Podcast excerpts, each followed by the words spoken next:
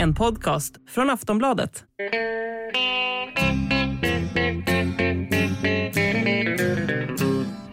Hello out there, we're on the air. It's hockey night tonight. Tension grows, the whistle blows, and the puck goes down the ice. The goalie jumps and the players bump, and the fans all go insane. Someone roars, Bobby scores at the good old hockey game. Oh, the good old hockey game is the best game you can name. And the best game you can name is the good Hallå, hallå, hallå, hallå! Hallå, hallå, hallå, hallå, hallå, hallå! Yes, hallå och välkomna till NHL-podcasten med Jonathan Bambi Ekeliv i Stockholm och mig Per Bjurman i ett soligt New York. Det är dags för en av våra stora favoriter, eh, avsnittet On the Eve av en ny säsong. Ja, precis. Nu är det äntligen dags. Nu har vi tragglat på här de lag. Visserligen ganska kul måste jag säga, att gå igenom alla lag utförligt, men nu vi har liksom bara spekulerat, det ska vi visserligen göra i det här avsnittet också. Ja, men, men, eh, men nu ska vi få se riktigt, vi, vi ska prata om Europamatchen här, men det, det, on the eve of the riktiga premiär vill jag säga, när, när de drar igång borta i Nordamerika. Liksom. Ja, det är ju denna tisdag då, imorgon, från, sett från när vi spelar in, så är det opening night. Och det är, oavsett smygstarter i Europa och så, så är det den stora liksom gala-premiären. Precis, och det är faktiskt så att Bjurup upp ska jag säga, ska smyga iväg till eh, Madison Square Garden och sitta på pressläktaren eh, på riktigt och se Rangers mot Tampa direkt vet du. Så jag kommer ju vara superspänd på just den matchen också. Ja, det är första, första puck drop i säsongen 22-23 får jag se live då. Eh, Och jag ska inte smyga dit Jonathan, jag ska, jag ska göra entré. Eh, eh, ja, en, en spektakulär entré tänker jag mig. Ja, vad bra. Jag är sån där Mark Stone-entré i Vegas där det står liksom eh, symfoniorkester och mottagare Ja, jag, jag, jag ska ha en orkester med mig som går med bort.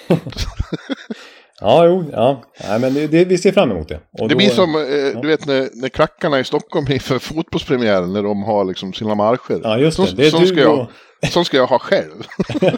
Nej, jag förväntar mig att det kommer liksom eh, 100 pers med bengaler och kanske... Ja, jag ska ha en egen bengal. Jag ska ha en bengal ner för 34 gatan. Ja, det, det är nästan, jag måste säga, nu blir jag nästan mer spänd på det än själva Rangers Tampa. Ja. Spännande Ja. bilder och vänta. Mm. och, och, och skrika och sjunga. Liksom. Ja. Ja, nej men nu, nu, nu spårar du ut snabbt här. ja, jo, vi kanske ska in på, in, in på isen igen. Sammanlagt är detta 391 avsnittet. Eh, och som sagt, det känns väldigt eh, pirrigt men det, är, det blir inte gammalt det här. Liksom. En ny säsong ska köra igång. Nej, nej, så är det ju. Och, ja, liksom det är en annan sak. När vi sitter och spelar in det här just nu så håller de sista... Den sista gallringen av trupperna pågår just nu. Så vi får veta kanske... När ni hör det här så kanske det redan har hänt. Men vi, vi vet ännu inte till exempel om Elmer Söderblom faktiskt tar plats i Detroits trupp. Eller Alexander Holtz i Devils. Det, ja, det är riktigt. Det är verkligen sådana tider just nu. nu. Nu ska äntligen pucken släppas. Ja, och vi, vi förväntar oss när som helst ett besked från Boston om att eh, Anton Strålman eh, får ett kontrakt. Han har ju varit på PTO där, alltså eh, tryout-kontrakt. Eh, men det har ju gått så pass bra så att han är kvar timmarna innan eh, den där sista gallringen. Det, det indikerar ju väldigt starkt att han kommer att spela i Boston. Precis, och apropå det, PTO att få kontrakt och i Strålmans fall verkar onekligen så. Där kommer rapporter om att han faktiskt kommer skriva på. Inte exakta detaljer, men att det har blivit lyckat där. En annan PTO-spelare som verkar få kontrakt, vilket jag tror många som har följt podden länge uppskattar, det är ju Derek Brassard. Han, Ja. ja. Brassard, ja han har haft en bra dag idag för han fick skriva på för ett lag han har spelat för. Han har ju varit en väldig journeyman på senare år. Men nu har han kommit tillbaka då till Ottawa och får spela där. Ja, precis. Och det här offentliggjordes ju när de värmde upp där och eh, stod i en ring i mittcirkeln som de brukar göra. Och så brukar det vara rookie som får leda stretchen där liksom på isen. Men nu sa DJ Smith, coachen där, att nej, nu är det så att Derek Brassard har precis skrivit på nytt kontrakt och Brassard ska därför in i ringen här och få leda, leda laget på uppvärmningen. Ja, ja vad härligt. En annan som eh, faktiskt eh, lyckades få ett kontrakt den vägen som, som tryout eh, var ju Jimmy Vesey. Makes it looks easy. Han har haft ett riktigt, en riktigt bra camp här med, med Rangers. Ja. Och eh, ser ju faktiskt ut att bli spelaren som, eh, de har ju väldiga problem att hitta en, en eh, högerforward åt Mika och Kreider. Ja, just det. Eh, de har provat alla möjliga. Det var Sammy Blaze och det var Capocaco och det var Jimmy Visi. Det, det, senaste budet är att det blir antingen Capo eller Visi. Då. Hur som helst. Det känns som det har varit fler än normalt som har fått kontrakt den vägen. Ja, vi har Zac Aston Reese i Toronto till exempel också. Och några till exempel. Sen är det vissa då som eh, såna här klassiska NHL-spelare som inte lyckats med sina PTOs. Till exempel The Real Deal, James Neal. Ja, just det. Eh, Misslyckades i Columbus. Sonny Milano som ändå gjorde 30 och nästan 40 poäng förra säsongen, 15-talet mål. Var ju radarpartner med Trevor Seagrass. Fick inte något eh, riktigt kontrakt av Calgary efter att ha varit på campen där. Så, Nej, och i Columbus så, så blev det inte heller något för Viktor Rask, svensken. just det. Eh, så nu är det väl inte oklart vad som händer med hans nordamerikanska karriär. Det känns väl som att den kanske är över. Det är möjligt. Eh, ja, vi får se. Det är ju spännande SHL-tider när man följer svenska hockeyn här hemma för, för klubbar. Det är ju nu liksom ett, ett gäng spelare plötsligt blir tillgängliga. Ja, han kan åka hem och hjälpa Leksand. Ja, jag. alltså, alltså som i SHL-mått mätt är väldigt stora namn. Liksom. ja. Ja. ja Viktor Rask i Leksand, det vore något. Han kommer ju därifrån. Ja, oj, vilket lag de skulle ha det i så fall. Ja, vi kan också konstatera då i Detroit, du, eh, som du nämnde där, Elmer Söderblom är kvar inför sista gallringen. Däremot så, så flyttades Simon Edvidsson eh, med Jonathan Berggren och ytterligare några stycken eh, till Grand Rapids eh, och började, får börja säsongen där. Ja, precis. Eh, exakt, det var väl lite oväntat ändå med Simon Edvinsson. Även om jag tror att det är rätt beslut. Man kanske hade orimliga förväntningar på att han skulle göra en Moritz Side den här säsongen och kliva in i första paret i princip. Ja, ja. Eh, sen ska man komma ihåg också att han är ju ett år yngre än vad Seider var förra året. Alltså Edvinsson är fortfarande tonåring.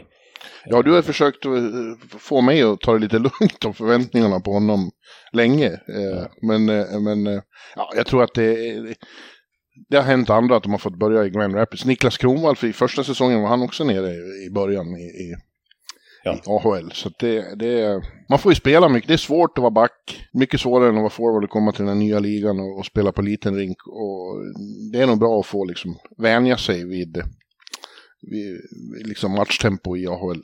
Ja, exakt. Och det här brukar vara Steve Eisenman-modellen. Det bru- Den, den gamla klassiska Detroit-modellen att ta det, alltså Seider är ju ett undantag som bekräftar regeln snarare. Ja. Och Lucas Raymond får man väl nämna som en sån också. Men nej, det, det är väl bättre så som Detroit resonerar att han ska få spela väldigt mycket, vara liksom typ första back i Grand Rapids och spela 25 minuter per match snarare än att spela kanske 13-14 minuter per match i tredje paret i Detroit. Som han såg ut att göra innan de faktiskt beslutade sig för att skicka ner honom. Ja. Eh, Så att, ja, får han acklimatisera sig till hela livet borta i Nordamerika, inte bara de små rinkarna Nej, spelet där borta. Så att eh, det är, nog, det är nog rätt beslut. Men eh, ja, lite synd med, jag menar Jonathan Bergen hade väl vissa förhoppningar också efter sin fina AHL-säsong i fjol. Albert Johansson efter SM-guldet med Färjestad och så vidare. Men ja, de, får- de får ett väldigt, en, en fin svensk koloni där i Grand Rapids. Ja, eh, ja de kommer. De kommer. De kommer. Ja, Eh, Gustav Rydahl fick ju, apropå Färjestad och SM-guld, han har ju eh, haft en väldigt fin camp här med Rangers. Han är ju en sån som kommer in som 28-åring eh, och försöker liksom, ja, det är ju sent att komma hit, väldigt sent. Men det, det är ju några som har lyckats på det sättet. Eh, men eh, han försvann i en gallring strax före helgen här och får börja i AHL. Men när jag intervjuade honom så var han ju liksom medveten om att det kunde bli så. Eh, Det finns ju en del sån här, eh, det är taktik i det också för att han är en sån spelare man kan flytta fram och tillbaka utan att han behöver passera waivers. Ja. Medan andra måste gå den vägen. Ja, vi har sett ett antal sådana exempel där det har med, med ja, framförallt waivers då, om man är waiver eligible eller inte. Ja, Eh, och, eh, apropå det, svenskar som har blivit wavade då, som ju sticker ut, det är ju onekligen Mattias Janmark. ja jag, jag skulle verkligen säga det. Ja. Eh, Det är ju eh, jävligt tungt för en sån veteran är han ju, kan man säga. Han har varit med ett bra tag. Han är fyller 30 i vinter. Ja, och, och sådana brukar inte, eh, brukar inte bli behandlade så. Men det här, det är ju sån eh, lönetagsgymnastik. Det är precis det var det jag skulle komma till. Det har ju väldigt mycket med lönetagsgymnastik att göra. Det är nästan svårt att förklara kortfattat här. Men, Ja, men det har ju att göra med liksom hur eh, lönetaket mäts, eller cap hits mäts över tid. Mm. Eh, och, och det kan ibland när det är tight så kan det, om man har någon på skadelista eller på, i, i farmarlaget, bara några veckor kan det göra stor betydelse. Eller ha stor betydelse. ja, ja, precis. Men vi får se. Det är samtidigt så i, i Jan Marks fall så har det också lite att göra med att uh, unga spelare där har kanske överträffat förväntningarna här på campen. I, i Edmonton så har en sån som Dylan Holloway gjort jättesuccé. Det var ett första runda val för två, tre år sedan för dem. Som uh, vart uh, grym här på campen. Uh, alltså, i vissa matcher har han varit bäst på isen trots att de har McDavid och Dreisaitl och så vidare. Eh, och var ju helt överlägsen tydligen på rookie-campen. Och, och, nu ska han spela i top 6 här redan från start. Det verkar som att han ska spela en, en kedja med Dreisaitl och eh, Hyman. Ja. Eh, så att såna, det, det, han har ju liksom direkt passerat Jan Mark i hierarkin onekligen. Ja, men å andra sidan så hade man väl tänkt sig eh, Mattias i bottom six-roll. Ja, visserligen. Men eh, på något sätt så förändrade lite hela dynamiken där. Men ja, Ja, lite synd för Jan Mark aldrig faktiskt spelat. Han har spelat några enstaka matcher i AHL när han kom över från Sverige. Men eh, aldrig liksom blivit kattad på campen faktiskt. Så fort han har, liksom, varje gång han har inlett en säsong så har han klarat katten. Ja, ja jag var förvånad över det. Han är ju en användbar, han är också en sån här lite järnkrok. Han är ju, vad heter det, vad säger vi, städgumma? Städgumma allt i allo-gubbe. Exakt, just av den anledningen är jag förvånad också. För han tänker man är en sån där plugg man kan sätta in var som helst. Och att det var ja. därför Edmonton hade värvat honom. Inte för att wava honom till AHL. Ja. Nej, men jag ser att journalisterna där har sagt att det här var i första hand en cap-hit-historia. Och att eh, han kan komma tillbaka så snart. Ja. Eh, ett annat namn jag skulle nämna samtidigt som Jan Mark där var ju Andreas Jonsson som också ja, ja. inte klarade katten. Nej, men det, och det är väl också eh, förvånande och också i båda fallen tycker jag. Eh, de hade kunnat bli plockade av någon. Mm. Jag tror Jons, Jonsson var svårare. Han tycker jag är en, han är för bra för att spela AHL. Jag menar, tycker att han håller NHL-klass. Han gjorde 35 poäng förra säsongen. Ja. Men det är väl just det att hans lön nu, drygt 3 miljoner dollar, den är lite svår att svälja för många klubbar. Ja, och sen eh, det vittnar ju också om att konkurrensen har skärpts ordentligt i, i New Jersey. Verkligen, det är väl det som är den stora anledningen då. Så när han värvades som en, inte en prestigevärvning kanske, men tänkt topp 6-spelare så var ju konkurrenssituationen en helt annan. Nu har de ju fyllt på med, jag menar förra året såg vi Dawson Mercer liksom ville ha topp 6-speltid. Jegor Serangovic som kom över från Vitryssland ville också ha mycket speltid och, och förtjänat det. Och nu den här campen så inte minst Alexander Holt som har spelat kanonbra med Jack ja. Hughes i den kedjan och bara här i genrepet gjorde han ju 1 plus 1 och han har gjort poäng i nästan var, varje match. Ja, ja och så har de ju fått in Ondrej Ja, ja den fina. Den fina. Den fina, ja. Ja, men du, eh, vi hade ju också som sagt en smygstart av, av grundserien här då med de två matcherna i Prag. Eh, Nashville och San Jose möttes fredag lördag och eh, Nashville vann båda matcherna ganska programenligt får man väl säga. Jag, jag såg ja. Eh, det mesta av det och första matchen var, dominerade Nashville kraftigt. Andra matchen var San Jose lite bättre men, men eh, nej. Eh, de är vad vi har sagt att de ska vara. De känns, de känns ju tunna och ja, Luke Cunnin är en första kedja som eh, kom från just Nashville där han väl var en tredje kedjespelare ungefär. Ja. Eh, Oskar Lindblom, det är kul för honom att få chansen topp 6 spela med Logan Couture i andra kedjan sådär. Men i ett topplag så ska väl inte Kunnen, Lindblom eller LaBanc sådana spelare vara topp 6-spelare som man ska kunna lita på att producera. Nej.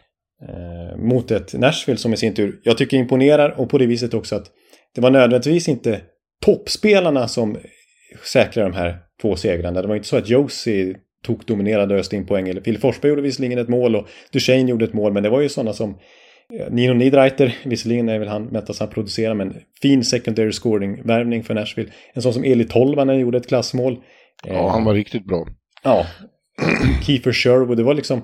Kevin Lankinen var bra i kassen i andra matchen. Det var liksom, de fick bra besked från övriga truppen medan de liksom, toppspelarna nödvändigtvis inte ens behövde dominera. Nej. Nu, är det, nu är det ju så, de här brasklapparna får man ju slänga omkring sig nu i början av säsongen, att man ska inte läsa in för mycket av vad som har hänt under framförallt försäsongen, men inte heller de allra första matcherna. men ändå är ju intrycket, Nino Niederreiter som du nämnde där, han har haft en otroligt lyckad eh, försäsong med Nashville. Och så har han redan gjort tre mål på de två första matcherna. Keep it up och han vinner ju den skytteliga han nu ja, leder. Har ja, vi, vi tolkar snittet som att det blir väl en eh, 103 mål eller sånt där från eh, ja. Nino. Ja, han leder både poängligan och, och, och skytteligan så far. Tidig ledning får man säga. Ja, ja, ja. Nej, men andra slutsatser, alltså både San Jose och Nashville, om vi börjar med Nashville. Alltså, jag tycker direkt, även om det är två matcher mot San Jose då, men att man ser att vilket lyft det blir för backsidan och dynamiken där med Ryan McDonough in. Vilket shutdown-par där med McDonough och Ekholm. Ja. Jag tyckte de såg riktigt bra ut i de här två första matcherna. ja, men det har man också fått hört från hela campen att de har varit grymma ihop. Ja, ja. Och, och så jag noterade då Josie som ju eh, varit en av de som har spelat överlägset mest i hela NHL senaste åren. Förra året var han väl sexa, sjua i istidsligan. Ja, i ena matchen var det inte ens han som spelade mest. Då var det backparet med Ekholm och, och McDonough som, som spelade någon minut mer än vad Josie gjorde. Ja. Eh, så att det, det, det liksom frigör ju Josies offensiva e- egenskaper och utrymme ännu mer. Alltså att inte behöva ta defensiva zonstarter också hela tiden. Eh, Nashville vinner Stanley Cup. Ja, det är vi enade om. De har ju fått en pangstart här. Bättre än alla andra. ja, verkligen. Ja. Verkligen. Ja. Nej, men, Nej, men det, det ska ja. bli, de, de, vi har ju sagt det redan när vi har gått igenom, de blir bättre i år. Och det, det, det är ju en stark känsla att de blir det. Ja. Ja, jag kan ha lite att säga om dem igen när vi kommer till tipset här. Jag, ska inte, jag kommer inte tippa dem som Stanley Cup-mästare, det kan jag avslöja redan nu. Men jag har en, en bra känsla där. San Jose, apropå istid, tvärtom där för Erik Karlsson. Det var ju tydligt att han gick upp 3-4 minuter i snitt här direkt i den första matchen när inte Brent Burns är där. Ja, ja. Eh, Det blir ett enormt ansvar på Erik Karlsson. Det kan vara så att han kommer ligga i pallplats när det kommer till istid i hela NHL den här säsongen. Ja. Han får dra ett enormt lass. Eh, Sen, och sen är det så här, de, de skjuter faktiskt 14 fler skott på de här två matcherna. Men gör bara tre mål mot Nashville. Och, och, och, så att det bekräftar lite den här bilden av eh, bristen på spets. Det är, visst, de, de, de försökte hårt. De var naturligtvis väldigt motiverade i de här två matcherna. De ville ha revansch dag två. Men, eh, och liksom hade en del puck och en del offensiv zontid och mycket skott som sagt. Klart fler än Nashville. Men effektiviteten bristande, mycket på grund av bristen på kvalitet. ja. Och så har de David Quinn i båset. Ja. Ja, så, så kan det gå. Ja. Ja. Ja. ja. Du, vi måste avhandla ett mycket tråkigt ämne också.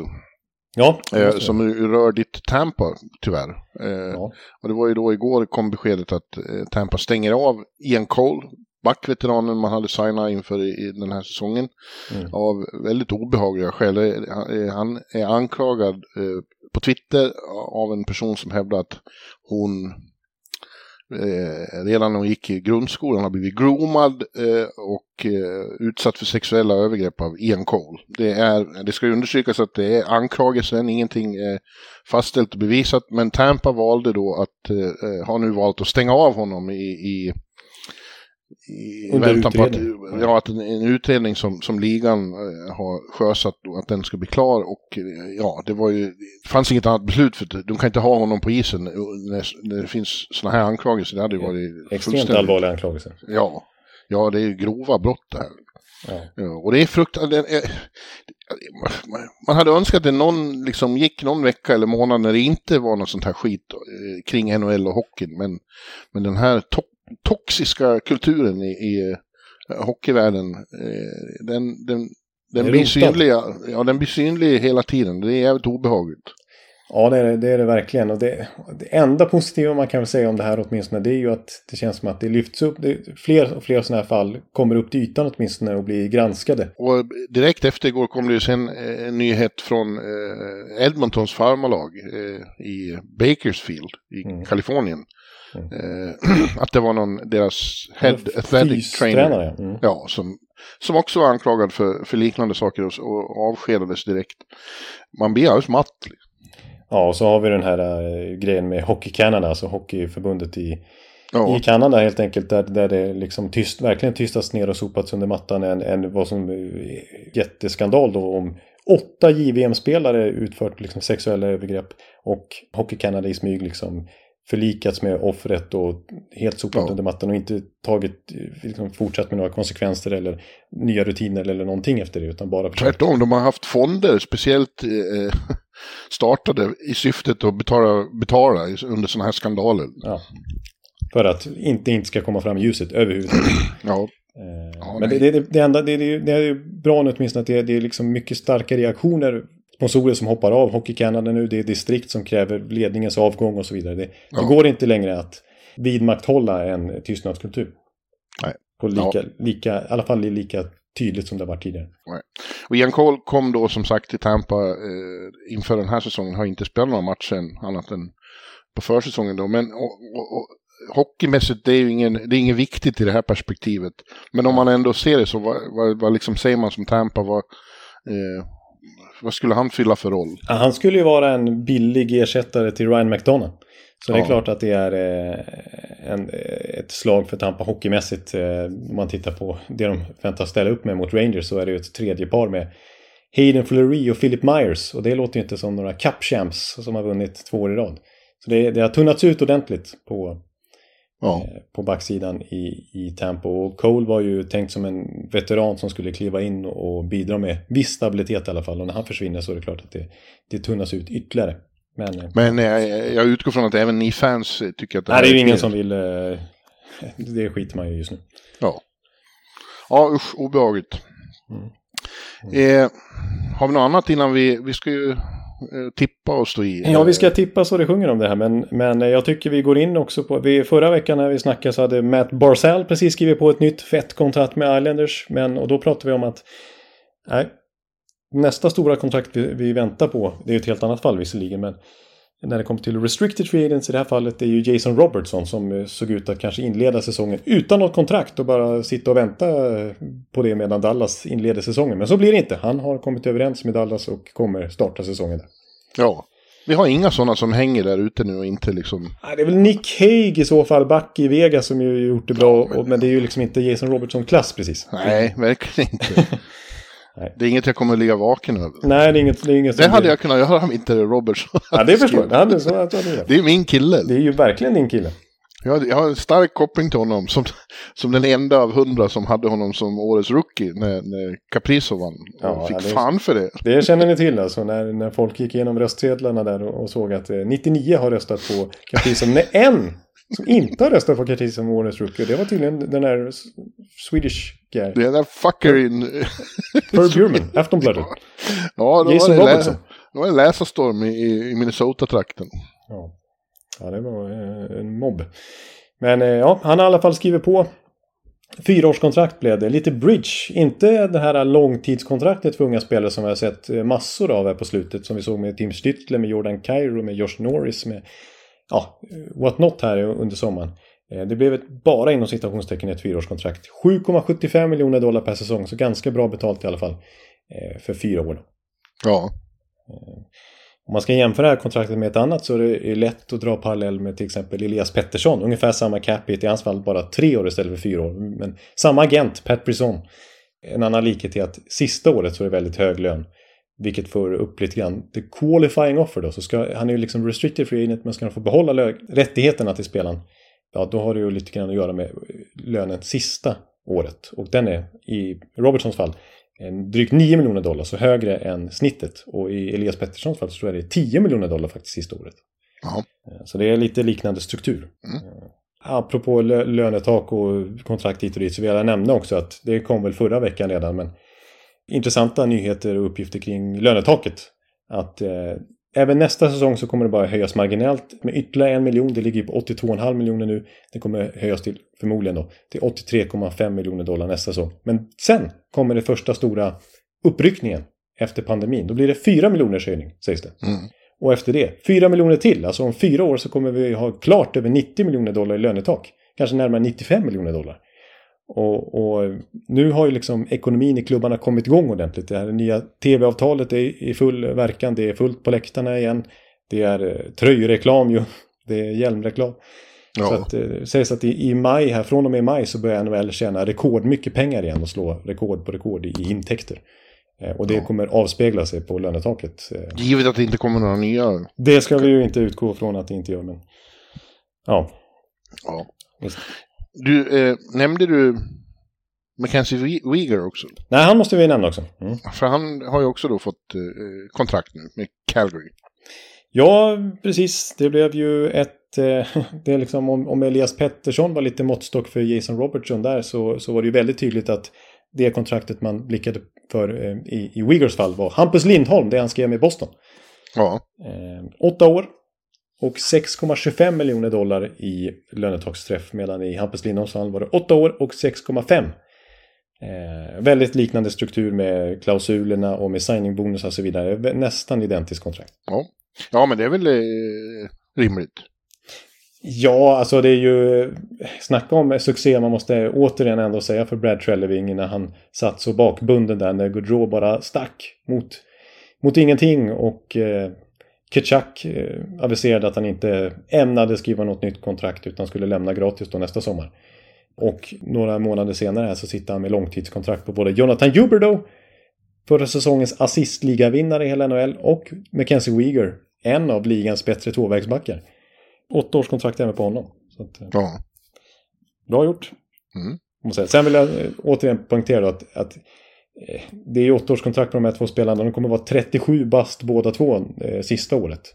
Så att det är liksom det är de första tre, fyra, kanske fem åren som man, de är värda de här pengarna. Sen kommer det bli jobbigt med största sannolikhet. Medan i Ketchaks fall då som man tappade till Florida, de betalar ju verkligen för hela hans prime. Hans sista år på sitt åttaårskontrakt är när han är 32 år. Så att det är lite skillnad. Men ändå, sett till förutsättningarna måste man verkligen berömma Trelleving för hur han, hans, hans business är. Ja, ja jag, tycker att han är tidig gen, general manager of the year. Ja, och bara en sån sak som att liksom, Gaudreau, nu hade det varit visserligen en familjesituation där, men det blev mycket snack om att, och även Kitchak då, att ja, det är inte så kul att spela i, i Calgary. Det är ju kallt och isolerat och lite tråkigt och de har inte haft några jätteframgångar sedan 80-talet.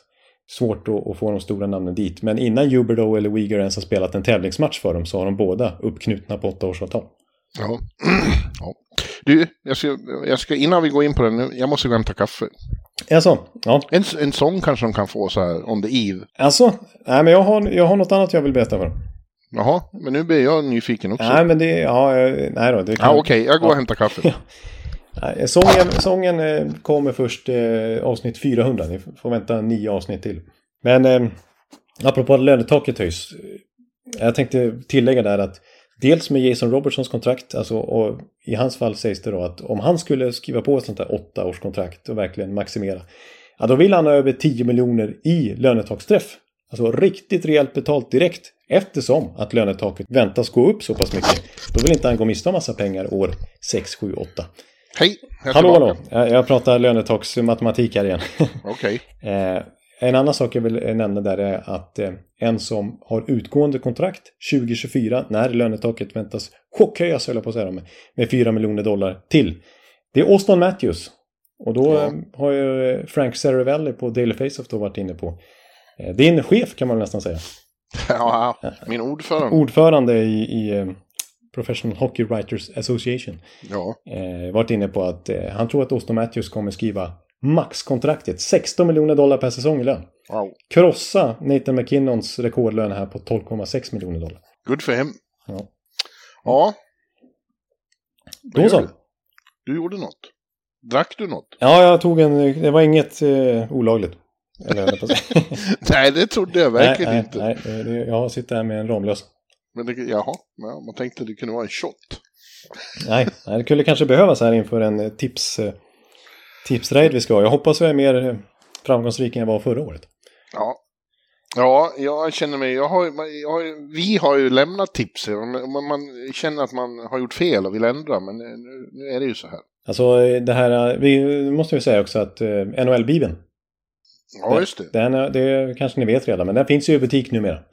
Ja, I matbutiker och pressbyråer och allt vad det kan vara. Eh, Ska den gå att hitta. Men där har vi ju redan lämnat våra tips och du har ju skrivit i bloggen här nyligen också. 74 000 tecken kan man lä lä läsa. ja det var riktigt nördigt. Verkligen, om alla lag och eh, också mycket av de här tipsen vi ska gå igenom nu, men i textform så att säga. Mm.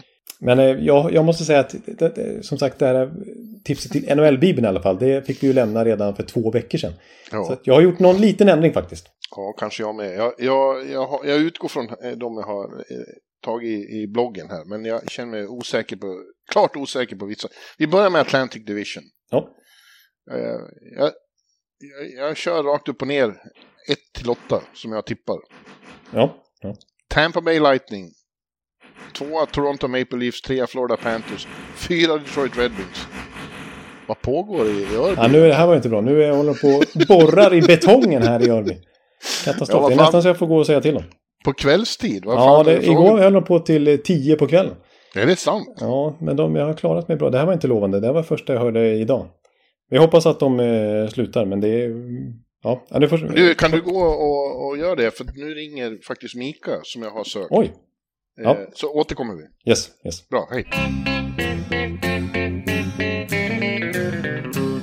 Ja, där fick vi ett litet eh, avbrott. Dels började borras hemma hos, eh, eh, i Örby då, som ni kanske hörde. Eh, och så fick jag ett telefonsamtal här. Det var en, eh, en hockeyspelare jag sökt. Eh, och det var Mika Zibanejad som jag fick prata lite premiärnerver med.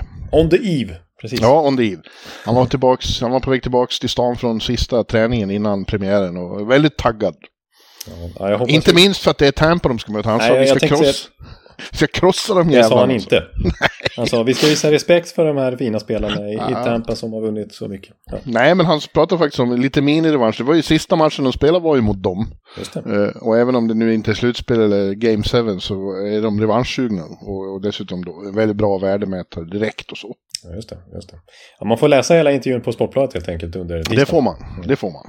Men nu, eh, nu går vi in på det här då helt enkelt och tippar. Jag, jag, jag, jag kör Atlantic rakt upp och ner. Ja, det hördes inte av borren när du sa försökte första gången. Vi, vi börjar om. Ja. Ja, och, och 1 till 8 då har jag, eh, ja, som jag har tippat förut. Tampa, Bay Lightning, Toronto Maple Leafs, Florida Panthers, Detroit Red Wings, Boston Bruins, Ottawa Senators, Buffalo Sabres och Montreal Canadiens. Det där, eh, jag, jag, jag känner mig mindre säker på Florida, eller på Detroit nu får jag lov att säga. Det kanske är Ottawa som ska ha den platsen. Ja, men du, ja, du petar ändå ner Bruins som har varit så sånt stabilt slutspelslag här sex år i rad eh, när Cassidy tog över. Ja, men jag chansar lite liksom. Jag, må, jag, jag tycker det är tråkigt att bara ta samma. Ja, det, det, det har du helt rätt i. Och jag ska inte säga så mycket för att mitt tips är så här. Toronto etta, trots målvaktssidan. Florida tvåa. Tampa trea. Ottawa fyra. Boston femma. Detroit sexa. Buffalo sjua. Montreal åtta. Ja, ja. Man, man, vad man är, känner sig tämligen trygg med är de där tre första lagen. Att de borde, de borde toppa verkligen. Tampa, Toronto, Florida. Det känner jag också. De känns lite för stabila, lite för mycket och bred spets. Och de ska inte kunna falla igenom fullständigt. Nej, det skulle vara förvånande. Men å andra sidan, du, du vet, när man sitter så här och känner sig övertygad om så, det är alltid någon som floppar totalt som man inte har räknat med. Nej. Eh, Det är omöjligt att veta om Paul Maurice är succé i Florida. Det kanske går åt helvete där. Eh, Ja, vem vet, vem vet. Och ja, Uyghur borta, backsidan ser inte alls lika stark ut tycker jag nu för, för Florida. Nej. Ja, och jag ska komma in på lag, ett topplag som jag tror kommer floppa i slutet av när vi har gått igenom här. Okej, Lag okej. som kan floppa. Jag har inte tippat att de ska floppa, men jag säger att de kan mycket väl floppa. Och det är faktiskt ett av de här tre lagen. Ja. Men eh, om vi håller oss kvar, eh, det här har vi ju pratat om, men, men det, de som eh, är on the rise, som inte har varit att räkna med på många år, det är Ottawa och Detroit. I någon mån även Buffalo, även om de inte har liksom förstärkt lika mycket så är det ju en väldigt stark känsla där också av att de är på väg uppåt. Liksom att, att de har flera spelare på tröskeln till genombrott och nu kommer han Owen Power in. Eh, de kan också bli farliga. Precis, och jag tror deras fördel gentemot de här två andra lagen är kontinuiteten. Ja. Eh, ibland har vi sett hur liksom, namnkunniga fina förstärkningar har rört till det lite också i dynamiken och att det, och, och liksom förväntningarna byggs upp och så kan man inte riktigt leva upp till det. Det är ju ingen som riktigt tror på Buffalo den här säsongen ändå. Ändå. Då, Men eh, ja, de, de, de tog ju faktiskt flest poäng eh, av de här tre lagen jämfört med Ottawa och Detroit då, förra säsongen. Marginellt visserligen, men eh, ja, så att jag, jag tror faktiskt att jag tror det, det kommer vara en tuff division. Det, de kommer inte vara några strykpåsar som de här topplagen har vant sig vid, utan Eh, vi, vi tror ju att de till och med kommer vara med och blanda sig i streckstiden där och att framförallt då Boston kanske får kämpa med att inte ramla ner. Ja, Boston är ju, det har vi också varit inne på, att det, anledningen till att man inte riktigt vågar tro på dem i år är just att de får starta utan sådana viktiga spelare. Eh, Brad Marchand och Charlie McAvoy i första hand, men även eh, eh, Matt eh, Grizzlick. Grizzlick. Jag, kan, jag kommer aldrig lära mig det. Nej, jag, jag, det, det brukar jag få fylla i. Den är jag ändå Ja. nöjd med att jag, jag, jag har. Men eh, Taylor Hall verkar däremot starta säsongen. Det var ju mycket snack om att han kunde bli borta till och med ett par veckor eller mer än så ett tag. Men han verkar redo för eh, starten redan. Ja. Ja, de, det, det, jag håller inte för att de kan bli väldigt bra också. Det, det är inte omöjligt. Jag såg att eh, Sweeney hade sagt idag att det var, någon hade frågat om, om det var fair att betrakta det här som den här Boston-generationens sista chans. Och han sa att det var very fair. Ja, ja. Okay. Att det är liksom kärnan med Bergeron och, och de andra. Ja. ja. det var ju på vippen att Bergeron la av redan här under sommaren. Och, och Krejci hade de kanske inte räknat med med tanke på att han lämnade Nordamerika inför förra säsongen. Det är ju en ren bonus att han kommer in en säsong här. Ja. Mm. Eh, ja, Montreal då. Det, det, det, där har vi...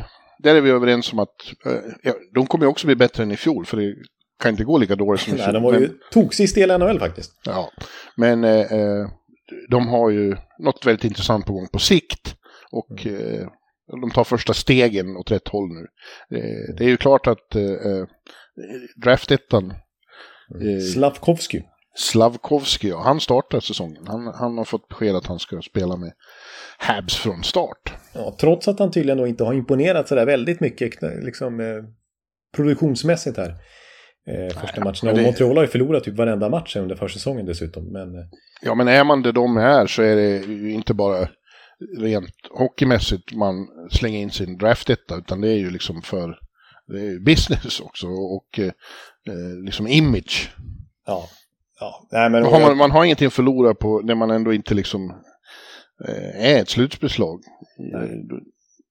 Förstår du vad jag menar? Ja, jag, jag, förstår det. Och jag förstår hur du tänker. Och jag tycker också att Martin St. Louis, vi har ju hyllat honom. Han känns lite som en Don Granato för Montreal. Alltså en helt rätt coach när det kommer till att bygga unga spelare och liksom ingjuta eh, swagger i laget.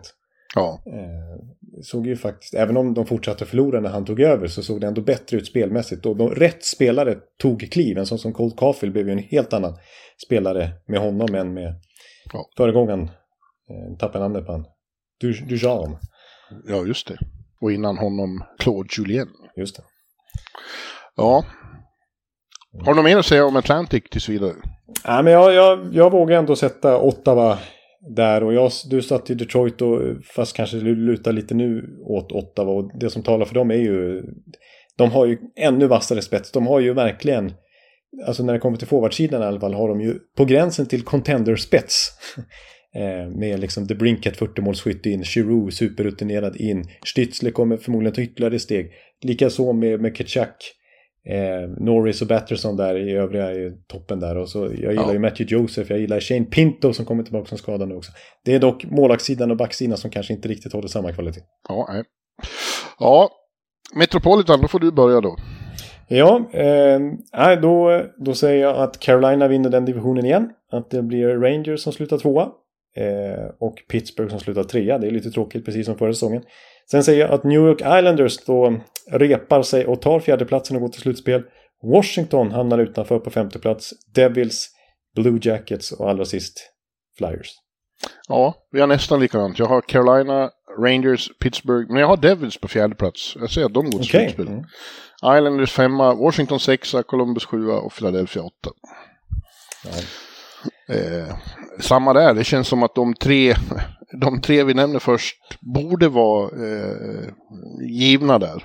Ja, det är nog mina. Jag har väldigt svårt att se att någon av dem ska falla igenom faktiskt.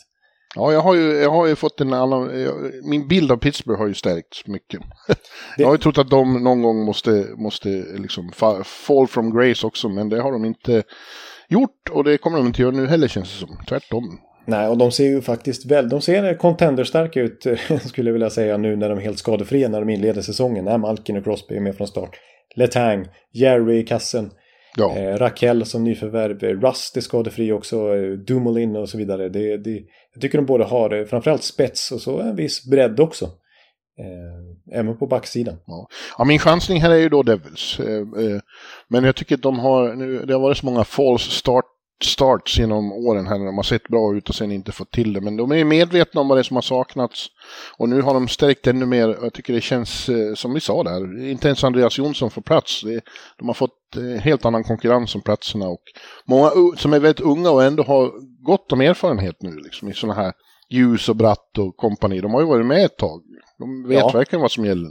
Ja, Ljus går ju in på sin tredje säsong nu och Hischer och Bratt är väl inne på femte säsongen. Ja. Eh, så de har, ja, precis, de har varit med ett tag och, och Mercer har fått eh, en säsong här nu också. Sharon Govich har varit där några år. Jag tycker backsidan är ju faktiskt ganska, även om Hamilton då som var stora prestigevärvningen förra sommaren inte riktigt levde upp till förväntningarna så tycker jag backsidan där med Hamilton, Ryan Graves, John Marino som kommer in från Pittsburgh, Siegenthaler som har blivit bättre, eh, Severson är kvar. Det är, den är en ganska bra backsida också faktiskt. Ja. Eh, det enda orosmolnet jag har det är ju just målvaktssidan och det är därför jag har dem utanför slutspel. För att de släppte in, vad det, fjärde flest mål förra säsongen. 50 fler mål än något slutspelslag gjorde förra säsongen. Ja, men då, han, då har vi ju varit, pratat om också att de hade, använde väl 7-8 målvakter. Ja, så... ja, visserligen. Det var ingen av dem som imponerade. Nej, men deras, nummer ett var ju skadad ordentligt liksom, i, i Blackwood och han har nu eh, Vitek Vanecek som inte har ingen superstar precis. Men det känns som ett okej okay par. Och sen så vill jag underskattar inte um, värvningen av Ondrej Palatas och vad han bidrar med. Han lyfter all, all sin, vad den går in i. Han skulle kunna gå in i, i NATO och göra det bra också vet du. så är det. Ja. Jaha. Ja visst, det är ja, en kanonkille. Vi får ringa Stoltenberg och säga ja. du har en kille här som borde vara med. Ondrej, han lyfter alla sina omgivningar. Ja. Och sen är det Islanders då som också är, de, de är väl den här divisionsboston som är svåra att bedöma riktigt eh, efter floppen i fjol. Och det här med Utan att de har. Barry Trotz. Mm. Ja, och att de har tagit in hans högra. Jag tror ju att det är risk att den här Lane Lambert är nästa eh, Todd Reardon. Mm. Eh, och, eh, en bluff. Ja. inte en bluff, men, eh, men en, eh, en som ska vara assisterande, inte head coach. Ja, precis som John Stevens var till Daryl Sutter i Kings de, när han tog ja, över där till exempel. Ja, de, de är som backup-målvakter. Liksom. De, ja. de har sina styrkor men de ska inte vara head coach. De är antiranta. ja, ja. Bra, precis. men inte liksom eh, första spade bra. Nej. Nej. Nej, och så har vi då båda har Washington utanför, noterar vi. Ja, det, på ett sätt tycker jag att det är så här, det är inte givet på, på något sätt alls. Det är fortfarande ett bra lag och uh, Ovechkin gjorde, gjorde faktiskt 50 mål förra säsongen trots att han har fyllt 37 nu. Och, och Orsi är fortfarande bra och Carlson gjorde väl sin, kanske sin poängmässigt bästa säsong förra året. Ja, det var många som fortfarande var bra i alla fall. Men de blir ju ett år äldre, de, de känns ju inte bättre än förra säsongen, snarare lite sämre. Och Bäckström borta kanske, ja, en lång tid åtminstone. Tom Wilson borta här långt in på ja. säsongen. När, när konkurrenterna där under har rustat så har jag eh, svårt att se att Washington lika lätt ska kunna ta sig till slutspel den här gången. Ja. Ja, jag, tycker att det känns som de är på klar nedgång. Mm. Och Columbus ja, har vi ju pratat om att det var ju fantastiskt att de fick tag i Johnny Hockey men att han inte är tillräckligt bra för att göra dem till contender på egen hand. Eh, men de kommer också vara bättre. Ja, det, det, precis. Det blir inte lätt att åka dit och, till, till Ohio där och kanonen som kommer eh, skrämma folk när, när Gaudreau spelar fram Line. Mm. Och, och eh, också några unga spelare spännande som kan ta kliv. Men eh, jag tycker ju att man glömmer bort lite att backsidan där var väldigt svajig i fjol. Alltså de gjorde flest mål i hela Columbus historia förra säsongen. Faktiskt innan de ens har fått in Gaudreau nu.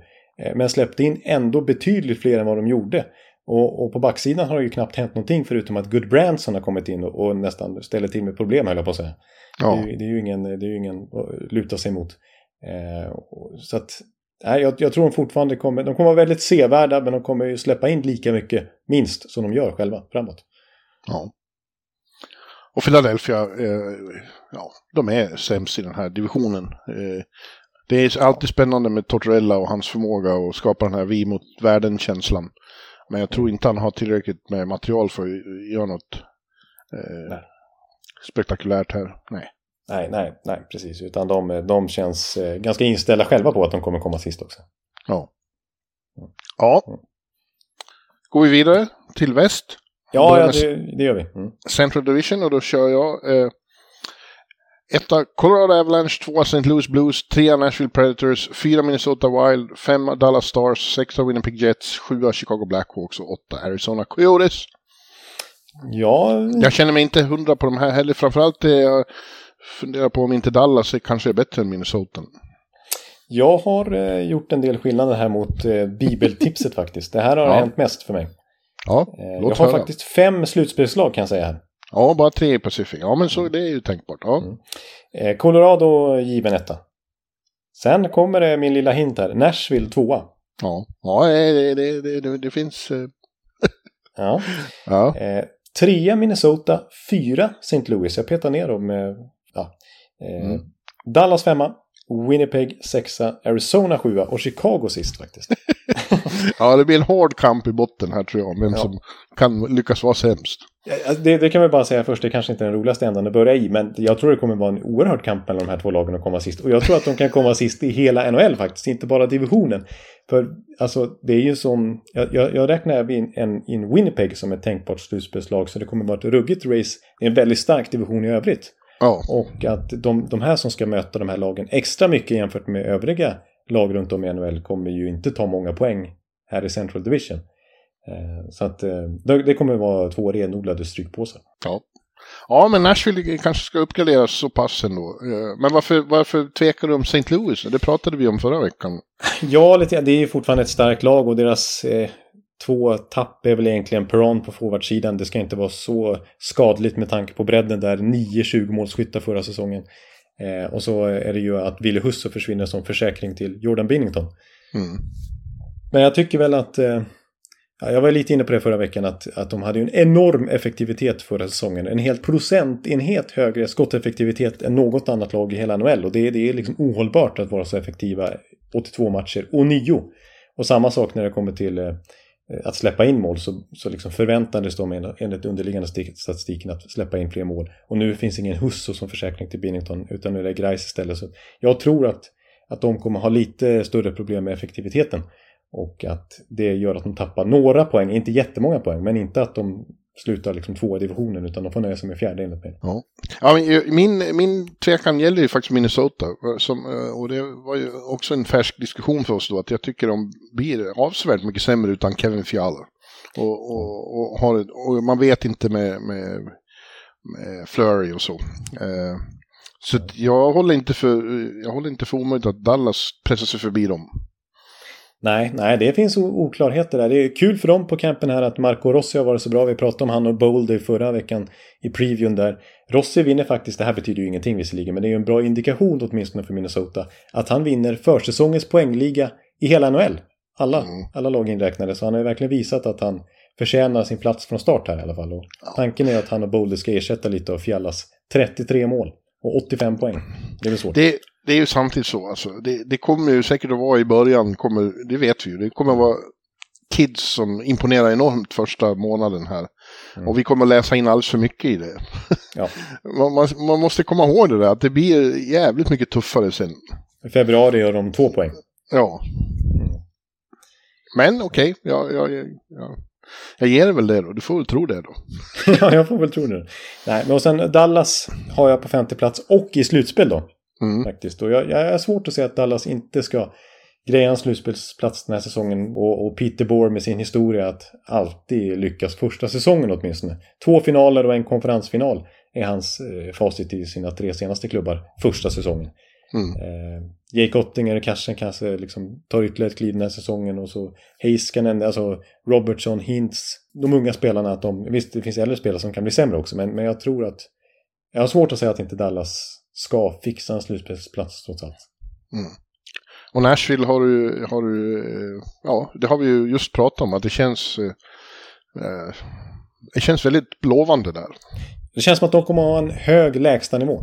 Ja, Det, Ja. De kommer liksom inte ha perioder som de flesta andra lagen att man torskar fyra raka matcher eller så. Utan de kommer, kommer gneta till sig poäng eh, och ta matcher när de inte är så bra, åtminstone till förlängning och sånt där. Mm.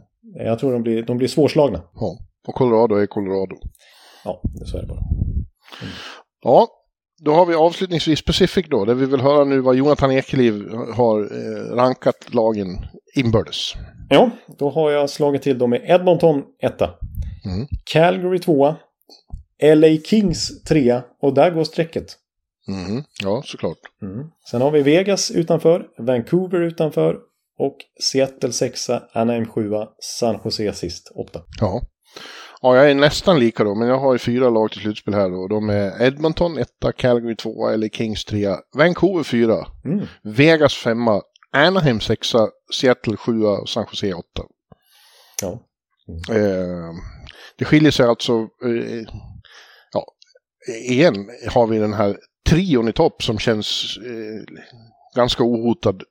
De bör vara där, Oilers, Flames och Kings. Ja, det är väl Kings som kanske ligger mest pyrt till, men, men de, de tar framsteg, tar steg ska vi säga hela tiden och det känns som att de kommer bli med Fiallas intåg och med, vi ska komma ihåg att, att Doubt är tillbaka som skadad nu, missar nästan hela fjolårssäsongen. Sean Walker tycker jag är en stabil pjäs som är tillbaka på backsidan. Arvidsson. Arvidsson, jag menar överhuvudtaget alla unga spelare som kanske kan ta ett kliv och ge dem ytterligare en dimension, sån som Quinton Byfield om han plötsligt slår igenom, mm. vilket han borde göra förr eller senare. Ja. Det, det är ett slutspelslag, tveklöst, eller Kings. Ja, och sen är det för mig en, ett slagsmål om, om fjärdeplatsen, det är mellan Vegas och Vancouver. Mm. Men jag tror att Vegas, det är det här med målvakt framförallt, alltså de har ingen riktig målvakt. Eh, nej, nej. Med Robin borta hela säsongen. Blir, ja. ja. Och skador i överhuvudtaget där, alltså Mark Stone, det var ju rykten om, vilket han har totalt förnekat så här i efterhand, men, men rykten om att han skulle behöva lägga av till och med för att hans ryggproblem var så pass svåra. Och eh, det känns skört med tanke på hur stora problem han hade förra säsongen att han verkligen ska vara fullt återställd nu och kunna köra 82 matcher.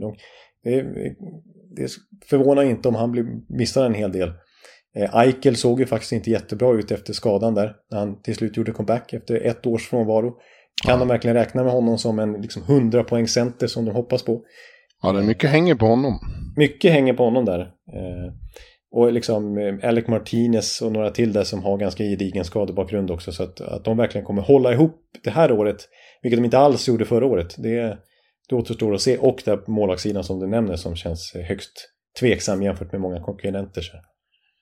Roligt, jag läste just en intervju där för ett tag sedan om, om hur eh, otroligt förtjust Bruce Cassidy, som alla andra coacher som får eh, ha honom, har blivit William Karlsson.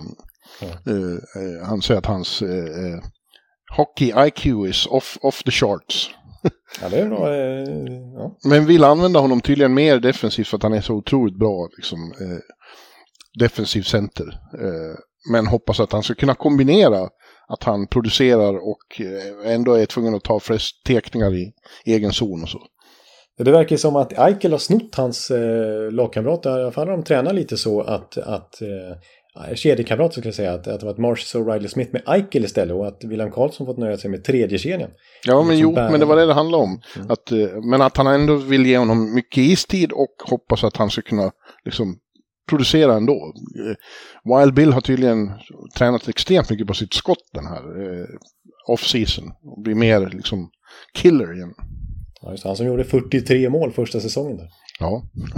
Nej men det är klart att, att och det är så här, nu tippar jag Vegas, nu, nu, och både du och jag liksom eh, pratar ner dem lite grann här. Men det är klart att skulle allting sitta, eh, är de skadefria, Stone spelar hela säsongen, Eichel studsar tillbaka ordentligt. Eh, jag menar, Pietrangelo på backsidan också, och mål, de hittar en målvakt som de kan, som är okej okay åtminstone. Då, då finns det ju potential här med Cassidy som coach också. Som, jag menar, eh, basade över det lag som släppte in minst antal mål i hela NHL under sin session i Boston. Så att eh, det, det, finns ju en hög högsta nivå här, men förmodligen en ganska låg lägsta nivå också. Ja, ja precis. Men sen tror jag då att det finns skrällpotential hos Anaheim. Det tror inte mm. du. Men om de Nej. får till allting mm. eh, så, så, är de ett lag som ska kunna eh, krossa våra kalkyler här. Tror jag. Ja, eh, det är ju inte så sannolikt, men jag tror att det finns, finns små förutsättningar för det. Mm. Du har dem bakom Seattle till och med. Ja, det har jag gärna. Men jag tycker Seattle, visst det är fortfarande är tveksamt kring spetsen. Det är väl om, om Matty Beniers verkligen redan nu kan vara en faktor. Eh, jag menar, han, hans audition där i våras var ju jätteförtroendegivande. Han gjorde nio poäng på tio matcher. När han kom in och han har gjort mål i typ vare, varenda försäsongsmatch här nu. Och, liksom Shane Wright ska ju också, apropå vi sa Juras Slavkovski får inleda Montreal, Shane Wright får inleda faktiskt i, i Seattle. Nu tror jag inte dock att han är någon som kliver in och gör jätteskillnad från start. Men André Burakovsky om han lyfter i, ny, liksom i större roll och sådär. Men eh, det är klart. Med Hackstall som tränare. Nej, det är klart. Jag tror inte... Jag, Seattle... De får vara nöjda om de kommer sexa här. Ja. I divisionen. Eh, men Vancouver tycker jag är spännande som du har på slutspel. Jag, hade dem, jag övervägde det också. Jag landade i att inte peta upp dem på slutspelsplats. Men jag tror att de kommer vara med i racet, precis som Vegas åtminstone, hela vägen. Eh, det... Ja, jag tycker de hör till de mer svårbedömda. Det kan gå åt bägge håll beroende på lite olika saker. Eh, men men eh, det är väldigt spännande att Elias Pettersson har sett eh, väldigt vass ut under försäsongen. Om han fortsätter den här säsongen som han avslutade den förra, då, då har vi en Elvis comeback. ja, ja, precis. Och, han, och sen är han ryssen då. Eh, Kuzmenko. Ja. Så, det jag skulle säga. att det finns, det finns uppenbar potential att bli en liksom ja, en sån här late bloomer alla Panarin. Ja, det är, precis. Det skulle kunna bli så. Han har ju fått spela med Pettersson här. De har varit radarpartners under försäsongen och det har sett väldigt bra ut för båda två. Eh, den duon. Mm. Eh, så det är ju en, en, en X-faktor för, för Vancouver den här säsongen. Och vi ska nämna det, vilket vi sa i, i previewn också när vi var inne på Pacific, att eh, från det datum att Boudreau tog över i december förra säsongen fram till säsongens slut så höll de, deras poängsnitt då, hade räckt till slutspel om säsongen hade börjat i december. Så att, eh, kan de hålla samma poängsnitt den här säsongen från start, då, då lär de gå till slutspel. Ja. Eh, så att det är mycket som talar för Vancouver ändå. Ja, jag tycker det. Bra målvakt har de i Thatcher Demko. Mm, verkligen. Mm. Ja, men du Jonte, då ska vi ha en uh, Stanley Cup-final från dig också. ja, ska jag börja då? Ja, uh, jag har väl uh, avslöjat den lite grann i tidigare poddar här, men det blir alltså då Colorado Avalanche som tar sig tillbaka till finalen och de möter här är jag högst osäker på. Jag har ingen bra magkänsla här för något lag. Nej, inte jag. Men eh, jag landade i att eh, Chestorkin lyckas eh, föra Rangers hela vägen till final. Jaha, Colorado Rangers i final. Jajamän. Okay. Mm. Ja, intressant. Ja, jag har ju då slagit till med, och det har jag redan avslöjat på flera ställen, eh, Edmonton, Tampa. Tampa. Mm. Jag tycker eh, det är verkligen långt ifrån säker på. Framförallt känns det väldigt oklart med vilket östlag som ska dit. I väst ser jag då Edmonton och Colorado som de hetaste två tydligaste Stanley Cup-favoriterna. Men i, i, öst så är det liksom eh, Tampa är tänkbar, Carolina är tänkbar, Florida är tänkbar, Rangers är tänkbart, Pittsburgh är tänkbart för mig. Mm, Toronto då, men det är målvaktssidan man... ja, om det inte hade varit för att de hade tagit Matt Murray och Ilja Samsonov så hade jag trott på en hel kanadensisk final. Ja, ja. Nu... Toronto-Edmonton, det hade ju varit...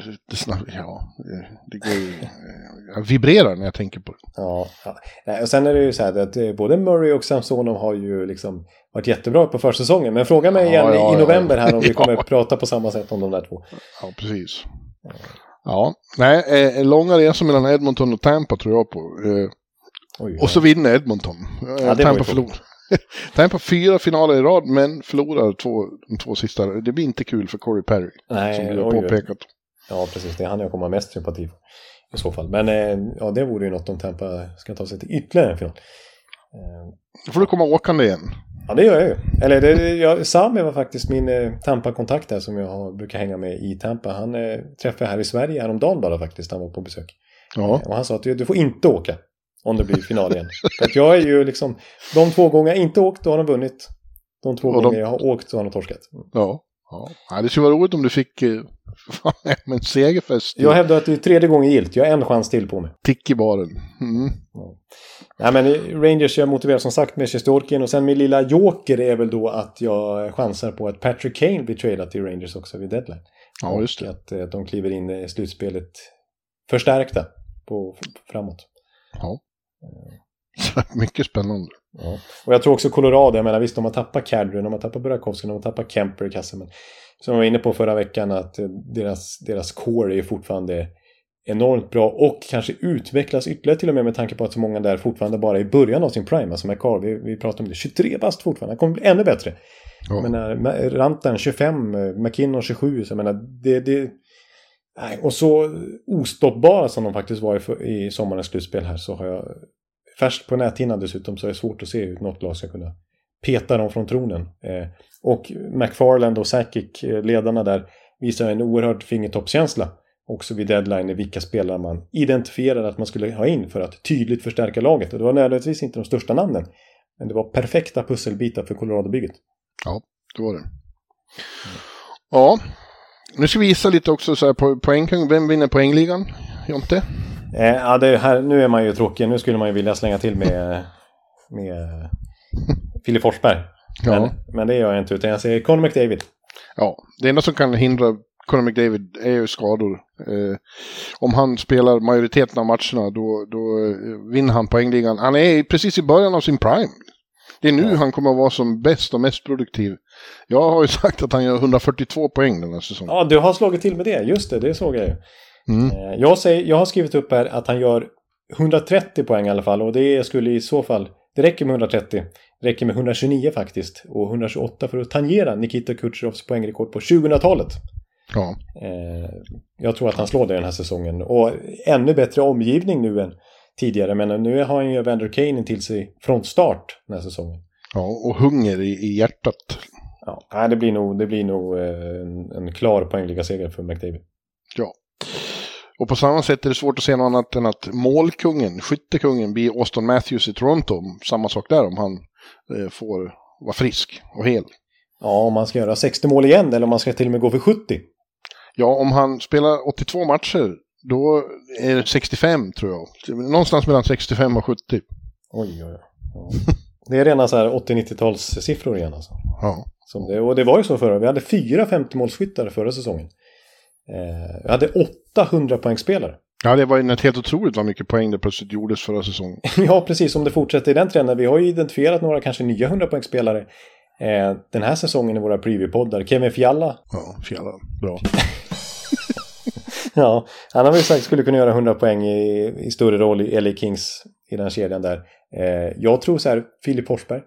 Eh, hans snitt förra säsongen, han spelade bara 6-9 matcher, missade 13. Eh, hans snitt, med liksom, om det hade blivit 82 matcher med samma snitt, det hade blivit 50 mål och 100 poäng från Filip Forsberg. Mm. Kanske, blir, kanske blir 50 mål och 100 poäng från den här säsongen istället. 51, han slår Håkan Loobs rekord. Ja, det vore ju något. Det vore något. Det vore något. Ja. Eh, Vessina vinnare, vem har vi där då? Det står mellan två känns det som. Ja, jag tror faktiskt, ja, du, du tänker på Sjestjorkin förstås och Vasilevski. Ja. Eh, men jag, jag kastade in Markström som en, en kandidat igen då. Även Saros med tanke på hur, hur bra Nashville, nu, nu är det ju väl snack om att dra oktoberslutsatser här nu. Men, ja. men, men jag, om jag börjar med Calgary då, så tror jag att deras försvarsspel var ju otroligt bra under grundserien förra säsongen. Daryl Sutters spelsystem satte sig klockrent. Det var så otroligt få målchanser i den kolumnen i, liksom i underliggande siffror. Komma in i slottet och sådär mot Calgary förra säsongen. Och nu har de bytt ut Goodbranson mot Mackenzie Weegar. Jag tror deras försvarsspel kommer vara ännu mer ramstarkt här i grundserien. Så att, och det, det förbättrar ju Markströms möjligheter till fina siffror. Mm. Eh, och han... Ja, ja men, jo, men jag tror att det är, det är några stycken som är med och slåss om den tredje Vessina-nomineringen. Och, och, och Jakob är en, eh, Saros definitivt en annan, Fredrik Andersen Mm. Eh, och, och kanske någon ja. Sorokin eller så. Ja. Och Jake Ottinger, min, min, mitt wildcard på målvaktssidan. Just det. Ja, absolut. Absolut. Men jag säger väl Sjestjorkin när jag ändå har sagt att Rangers dessutom ska gå hela vägen till final. Ja. Uh, Calder Trophy då, årets rookie. Där har jag sagt uh, Mason McTavish. För han, man var så imponerad av honom i JVM. Uh, och du som tror på Anaheim dessutom. Ja, ja jag tror, alltså det, de kommer få vara jävligt underhållande att se åtminstone. Mm. Mm. Ja, absolut. Det är ju många artister. Ja. Eh, men det finns ju, det finns ju eh, klart, det finns ju många fler namn. Jag kan ju avslöja att jag, och det här var väl inte så kontroversiellt, men jag har ju sagt då, som jag varit inne på, Matty Beniers. Mm. Jag tror han kommer göra flest poäng. Ja. ja. Mm. Vi kan och, säga det, att, eh, det har vi redan, det har ni förstått, det har jag varit inne på, men det är, det, det är på riktigt på pränten också. Att det verkar ju, de, de jobbar lite med duos där i line-upen. Och en duo verkar ju vara satt här med Burakovsky och Beniers. De kommer ja. inte sära på dem i första taget. Nej, mm. kul. Mm. Kul, kul. Mm. Eh, ja, men jag säger McTavish. Eh, svensk poängkung då, det tror ju du Filip då. Jag har sagt, jag har sagt Mika. Han och Kreider kommer fortsätta tillsammans så är det liksom ett, ett, ett riktigt eh, radarpar. Ja, verkligen. 50 mål alltså Kreider förra säsongen. Eh. Ja, och, och, båda två kan både göra mål och passa. Liksom. Vi, nu vart det ju, ja. i, i, nu vart ju Mikas roll i huvudsak en framspelare i fjol, men eh, de, deras powerplay har sett bra ut på försäsongen. Han får stå där och mata sina otroliga direktskott. Ja de är så powerful att se liksom, när han ja. laddar på. Så en hög sving, det blir som effekt, ja. effektfullt också. När han ja, ja. Men du ska vi komma ihåg också att eh, liksom när vi lyfter fram eh, Forsbergs fina snitt förra säsongen och att det hade räckt till 50 mål. Så är det faktiskt så att, att det var ju samma sak för Mika då, den där rumphuggna säsongen när pandemin slog till. När han Ja, gjorde verkligen. fem mål på, på Madison Square Garden näst sista matchen. Ja. Eh, det hade ju Inför räckt, dina ögon. inför mina ögon, ja precis. Eh, det snittet han hade då hade ju räckt till 50 mål också. Om Ja, inte säsongen det- hade stoppats. Så, att, så att han är ju verkligen en målskytt av rang också. Yes. Ja. Och svensk målkung ändå har vi utsett Filip Forsberg till nu om han får göra en hel säsong äntligen. Ja, det har, det har vi gjort. Och jag, jag vill, nu har vi pratat mycket om honom, men, men om jag vill lägga till några wildcards där så eh, Burakovsky. Ja, den är ju spännande. Eh, och sen säger jag också, han gjorde ändå över 40 mål förra säsongen. Jag tror han kan göra lika många igen. Elias Lindholm, trots att han har blivit av med sin fina radarpartner Johnny Gaudreau som ju serverar honom gång på gång. Men nu har han fått in hela NHLs assistkung i Jonathan Huberdeau. Ja, Så jag menar, det, det känns som att han kommer få passningar nu också. Det kanske är Elias som slår svenska rekordet. Ja, vem vet, för han, är, han har ju blivit så otroligt duktig på att eh, hitta ytor inne i slottet för att bli passningsbar i ganska trängda, i farliga men trängda lägen. Ja, och det ser ut som att det är så enkelt för honom. Ja, och så skjuter han direkt och så... Liksom, det behöver egentligen inte vara så jättebra skott egentligen, men i och med att han avlossar så snabbt så hinner inte målvakten reagera ändå. Liksom. Nej. Så att, eh, jag tror på minst 40 mål igen från Elias Lindholm. Yes. Jaha, och svensk eh, rookie-kung då? Vem, vem tror vi på där? Eh, det beror på lite vilka som får chansen och så. Men om, om Holtz nu får chansen i Devils så tror jag på honom. Ja, det är min favorit i nuläget i alla fall med tanke på vilken fin försäsong han har gjort. Eh, Alltså, han har redan hittat kemi med Jack Hughes. Sen får vi se om de verkligen får spela ihop eh, senare i vinter också när det är liksom, i, långa loppet. Men, men fantastiska tendenser hittills. Mm. Eh, sen har vi en intressant fråga. Vem, vem, eh, vilken coach är först att bli sparkad? Det är Ja. ju eh, alltid en intressant. Det är ju eh, det är ju ofta så att alla som tränar lag som har höga ambitioner alltid lever farligt. För går det dåligt i början, går det sämre än organisationen har föreställt sig, då är, kan coacherna ryka rätt fort, vem den är. Ja. Men jag tror, ju, jag tror ju vi har identifierat Lindy Ruff som en särskilt utsatt coach. Jag har skrivit upp han eh, som nummer ett här på min lista. Mm.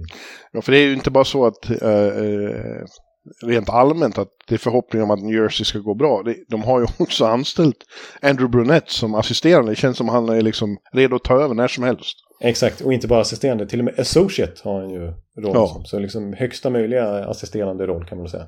Eh, Och har fått smak på det där efter att ha lett Florida under förra säsongen. Gjort Ja. det bra i all- i alla fall i grundserien. Ja. Eh, Så eh, visst, och dessutom ska vi säga att Ruff har bara ett år, det är bara den här säsongen han har kvar på kontraktet. Så han är ju lätt sparkad på det viset. Ekonomiskt. Ja. Eh, Och jag, vi har ju, varken du eller jag har varit speciellt imponerade av, av honom Nej, han har hängt kvar mycket längre än man trodde att han skulle få göra. Nej, precis. Så att eh, han känns som en given kandidat. Om nu inte New Jersey sticker iväg här i början av säsongen. Men eh, jag har också skrivit upp här, det finns ju flera man kan nämna, men jag har skrivit upp och har lite med kontraktsskäl också. Dallas Eakins är väl inne på sist, sitt sista år i Anaheim. Mm. Och eh, med tanke på vissa förväntningar där och du som tror att de kan ställa liksom till med lite problem i slutspelsstrecket. Om, om de halkar efter direkt, då, då tror jag att han är lätt sparkad också. Ja. Eh, Lavi i Washington. Ja, han har väl också sista året på kontraktet tror jag. Det brukar ju vara så när han har varit några år att eh, hans welcome har blivit gammalt. Liksom. Ja, att man liksom, hans budskap biter inte i omklädningsrummet. längre. Jag har skrivit upp Dave Hackstall också, med tanke på att Seattle tror jag faktiskt inte alls vill göra, de, de vill ju liksom inte vara så dåliga som de var förra säsongen. De vill ju bli lite relevanta och bli tagna på allvar och har gjort eh, värvningar som visar att de har vissa ambitioner i alla fall. Och om de liksom eh, vinner två matcher i oktober bara, då tror jag Hackstall kan rycka först. Ja, det, det tycker han. han borde aldrig ha anställts. Nej, nej så är det. Nej. Ja. Nej. ja, har du några mer kategorier här du vill? Nej, men det är de två som jag har eh, hintat om lite grann. Jag har en Dark Horse, ett lag som vi visst talar varmt om visserligen, men som vi inte har nämnt som en contender har jag skrivit upp här. Och eh, så har jag skrivit upp en, en Dark Horse att kollapsa då. Mm. Ett så här topplag som kanske faller igenom. Mm. Eh, Och min, eh, min positiva Dark Horse, det är ju då Dallas Stars. Ja, intressant. Ja. Eh, Och det har väl att göra med lite den här grejen med The Boers eh, start i sina klubbar. Att, att han har sånt otroligt record att föra Ja. dem långt.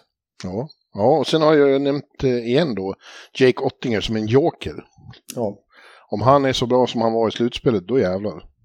Ja, då, så är det, ju- då, då är det ju ruskigt bra. Heiskanen, eh, vi väntar ju på hans, jag menar, eh, genombrott är ju verkligen eh, oförtjänt att se, för han är ju redan en riktig, riktig klassback, men att bli den här Norrisbacken, det kanske kommer i år. Mm. Eh, och, och Robertson, kan han eh, fortsätta? Kan, han skulle kunna vara en potentiell 50-målsskytt. Eh, så att det, det, finns, det finns potential där.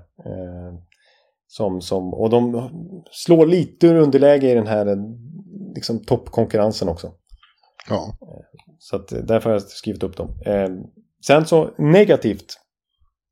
Nu kommer det, nu kommer det en bomb, speciellt när det kommer från mig också. Jag har skrivit upp Tampa Bay Lightning. ja, det är klart du har. Ja, det är ju typiskt när jag ska vara pessimistisk och, och, och Min- jobba ner min- förväntningarna. Min finalist, säger du, missar slutspelet. Nej, jag har ju tippat dem på slutspel, men, men eh, jag har skrivit upp de här för att det är ändå lite oroväckande här med Points skadehistorik, Stamkos skadehistorik, Kutjerov skadehistorik, Hedmans till viss del skadehistorik. Ja, Eh, men just nu, är de ju, just nu är de väl pigga. Ja, jo, eh, det är de. Eh, Cirelli är ju visserligen är ju borta nu eh, och blir borta eh, ett par månader kanske.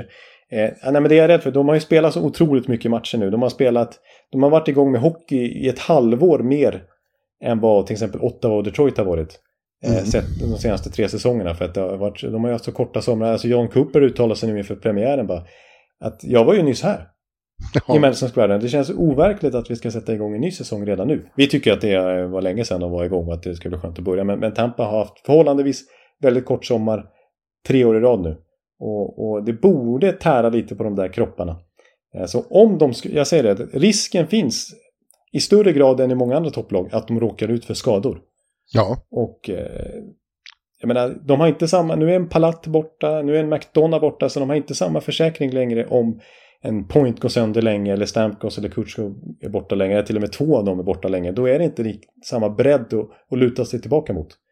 Jag avfärdar det här som eklivsk eh, p- försäkring och försöka eh, få till en anti-jinx. Ja, det är det jag försöker. Ja, nej, nej. Men jag, jag, jag, vill bara få det sagt där. Alla lag kan få skador och som förstör allting. Så är det ju. Ja, så är det. Det kan drabba... Jag tycker att det är väl nästan, nästan bara Colorado vi är säkra på att eh, de skulle kanske kunna klara sig. Och ändå gå, ändå gå till slutspel i alla fall. Tja, om både McCarr och McKinnon är borta ja, länge. Ja, då är det blir kämpigt. I och den divisionen. Ja. Storken blir skadad. Nej, då är det inte alls lika roligt längre. Ja, det har du helt rätt i. Och det är ju svårt att förutse i detta läge, så jag kanske var lite väl Ja, ja men jag hör vad du säger. olycksbådande. Mm. Ja. Jag tror att revanschlusten som brinner i dem efter finalförlusten eh, överväger det där. Ja, det, det ger mig hopp inför den här säsongen i alla fall, att det inte är någon mättnad som infunnit sig överhuvudtaget med tanke på att det kastades klubbor och grejer i, i spelargången när de åkte av där, att de bara direkt såg det ut som att de ville spela en ny final. Ja, precis. Ja, men du, då börjar vi bli klara med det här. Nästa gång vi pratar då har vi handfast NHL-stuff att baka med. Ja, precis som man säger. Eh, Ja, det ska ju bli fantastiskt att få prata eh, mer konkret och eh, sluta hålla på med det här spekulerandet.